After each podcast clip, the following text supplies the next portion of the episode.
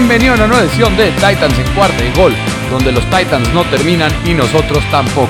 Te recuerdo, mi nombre es Alberto Romano y me puedes encontrar en Twitter como Beto Romano M. También en la cuenta oficial de Cuarta y Gol Titans. En estas dos cuentas ya sabes, encontrarás toda la información importante y necesaria sobre los Tennessee Titans. Y pues bueno, señores, Julio Jones es nuevo jugador de los Tennessee Titans. Aún no lo puedo creer. Cuando me llegó la notificación de Adam Schefter, de Diana Rossini, cuando vi esa reacción, esa, ese tweet, dije, esto no es real. Por fin, los Titans adquieren al ex estrella de los Atlanta Falcons, Julio Jones. Para mí, un 100% wide receiver de Hall of Famer. Para mí, el mejor wide receiver de los últimos 10 años en toda la liga. ¿Y cómo creen? ¿Qué creen? Ahora es de los Tennessee Titans. Esta es la reacción inmediata, rápida, en este podcast de Titans en cuarta y gol, en donde analizaremos un poquito cuáles son todas las implicaciones, qué pasó para que los Titans pudieran adquirir a Julio Jones, cuáles son las cosas que implican, qué, qué pudieron dar los Titans para adquirir a Julio Jones. ¿Qué compensación de draft? ¿Cómo implican los números? ¿Cómo quedan los Titans parados en este tema? Tenemos que analizar varias cosas. Ya iremos analizando más a favor, más en fondo, más a detalle este movimiento impactante por parte del gerente general John Robinson. Este movimiento es excelso, es maravilloso por parte de John Robinson. John Robinson tenía que dar un golpe en la mesa fuerte, importante, para adquirir a Julio Jones y seguir con los Titans pasando de pretendientes a contendientes. Si los Titans creen que son un contendiente real, este era el movimiento necesario por parte de John Robinson. Como siempre digo, in John Robinson we trust. Y vaya forma de adquirir a Julio Jones por parte de John Robinson. De verdad, la gerencia, la adquisición de Julio Jones es espectacular en todos los sentidos. Y tenemos que entrar de lleno Así que vámonos con la reacción instantánea de la adquisición de Julio Jones por los Tennessee Titans.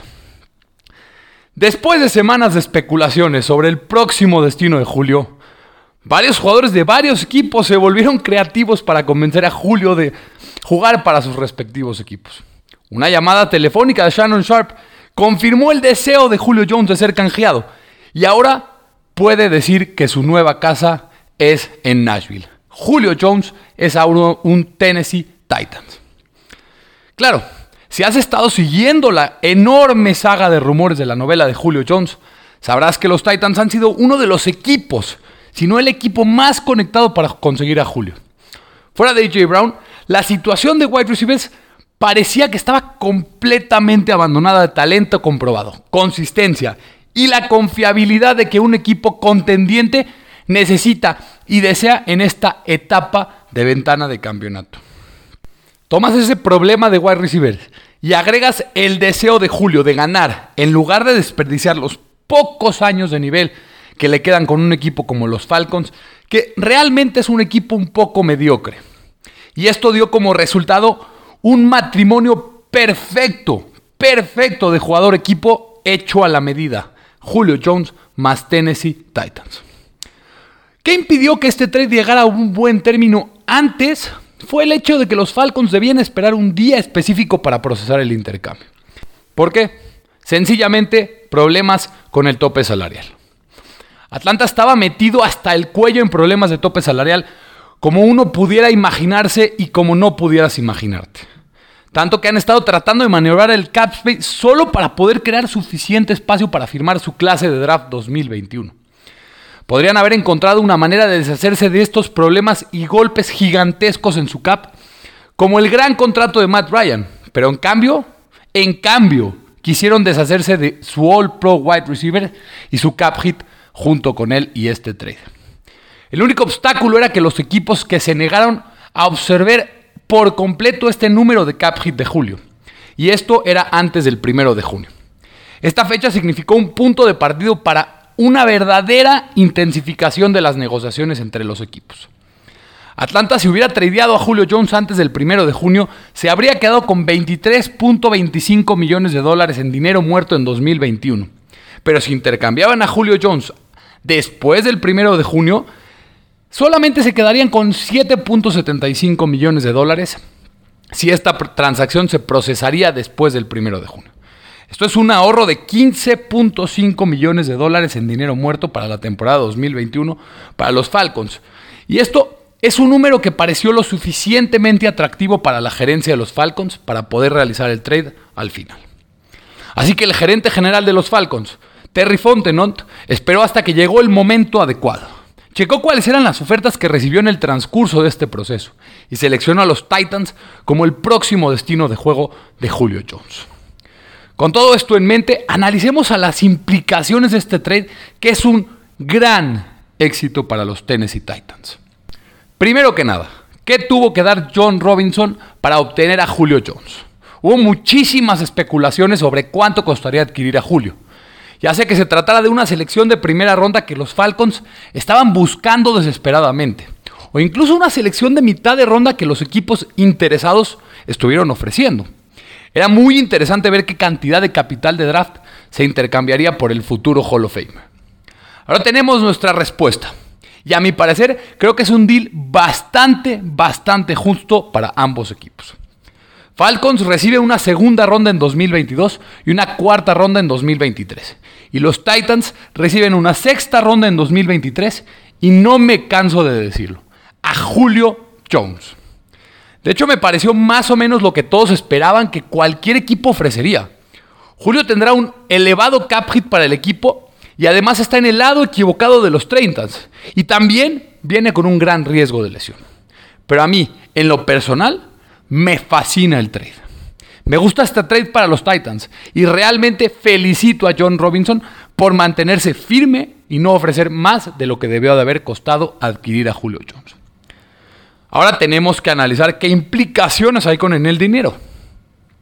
Este era sin duda uno de los inconvenientes potenciales para cualquier acuerdo por Julio Jones. Y era cuánto del contrato de Julio se comería el equipo final que se hiciera de él. Fue un tema discutido a lo largo de toda la saga, ya que la edad de Julio y el historial de lesiones que hacen que algunos equipos dudaran en llevarse la peor parte del contrato de Julio. Albert Reed reportó que los 15.5 millones de cap space para 2021 serán completamente adquiridos por los Titans. Con los Titans asumiendo el dinero restante del contrato de Julio, la atención de ahora se dirigirá hacia la agencia general. ¿Y qué movimientos harán para crear suficiente espacio para, para agregar algo de dinero extra? Hay varias opciones para los Titans y puedan hacer este movimiento. Esto sencillamente con una reestructuración del contrato de Ryan Tannehill como una forma para que el equipo cree el espacio necesario en el tope salarial para manejar de manera segura el resto del dinero garantizado de julio en 2021. También podrían combinar una reestructuración de Tannehill con una reestructuración de Derrick Henry o incluso una reestructuración del acuerdo de Kevin Bayard para agregar espacio adicional para 2021 si así lo desearan.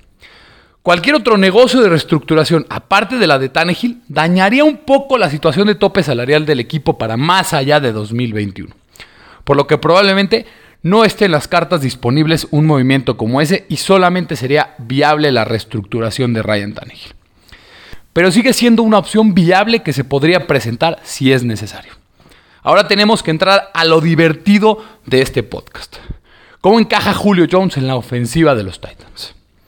Cuando empiezo a pensar dónde podría encajar en esta ofensiva Julio Jones para los Titans, no hay prácticamente ninguna duda sobre lo que se le pedirá que haga. No va a entrar a asumir el papel de wide receiver one. Ese le pertenece fácilmente a AJ Brown, debido a su ascenso como jugador, su importancia para la ofensiva en el conjunto y su desempeño de Brown es un poco mejor en este momento que el de Julio Jones.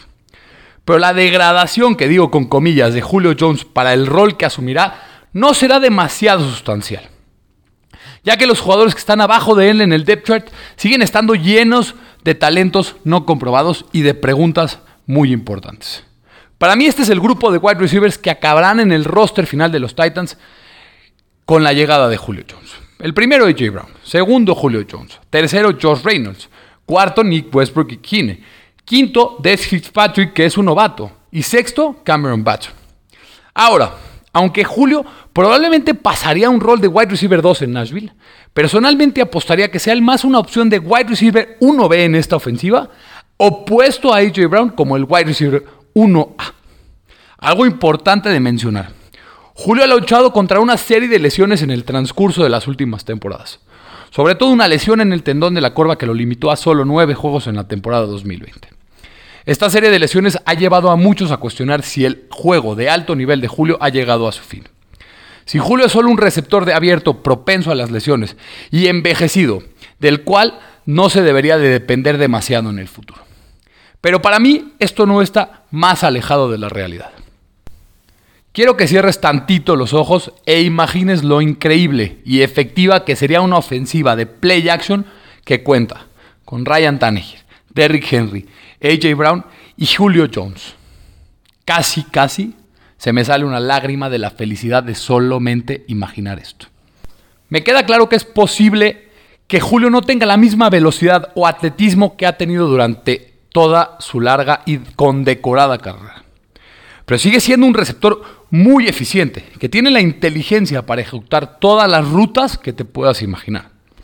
Cuando agregas un jugador en estos aspectos positivos específicos, el juego terrestre puede perder la presión que tenía y también a otros receptores a los que se les había asignado cargas de trabajo muy significativas si Julio no hubiera sido cambiado para Tennessee.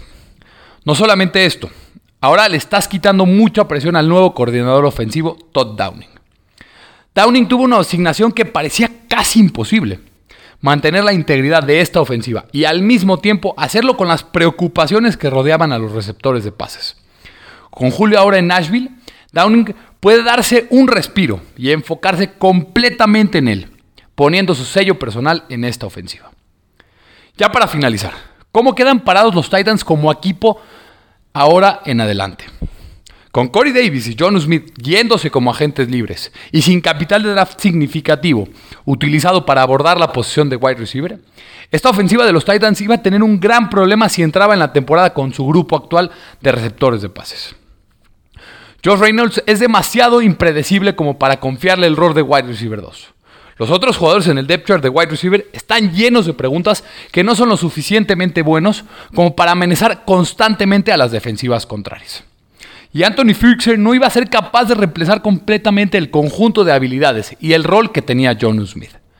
Pero ahora, con un arma como Julio Jones de los Titans, como una arma legítima, esas mismas preocupaciones pueden ser de alguna manera descartadas.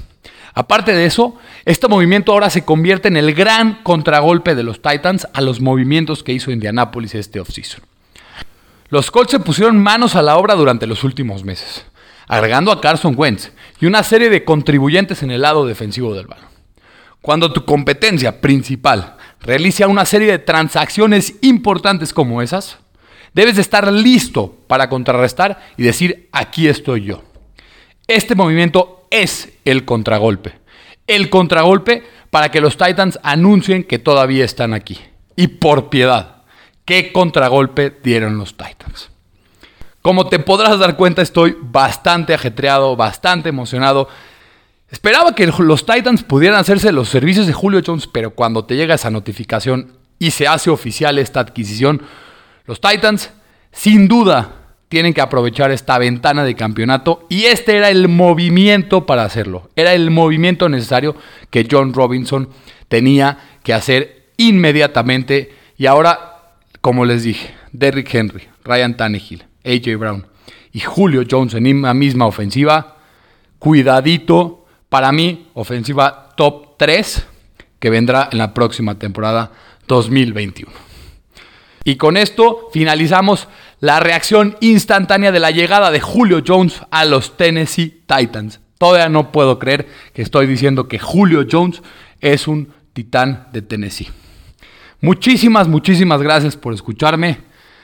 Como te dije al principio, este es un excelente movimiento por parte de John Robinson. Muchísimas, muchísimas gracias por escucharme. Si te podría pedir un favor gigantesco, dale suscribir, dale descargar, dale compartir este podcast en tu plataforma preferida.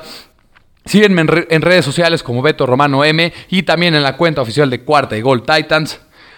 Te recuerdo, mi nombre es Alberto Romano. porque los Titans no terminan y nosotros tampoco. Cuarta y gol.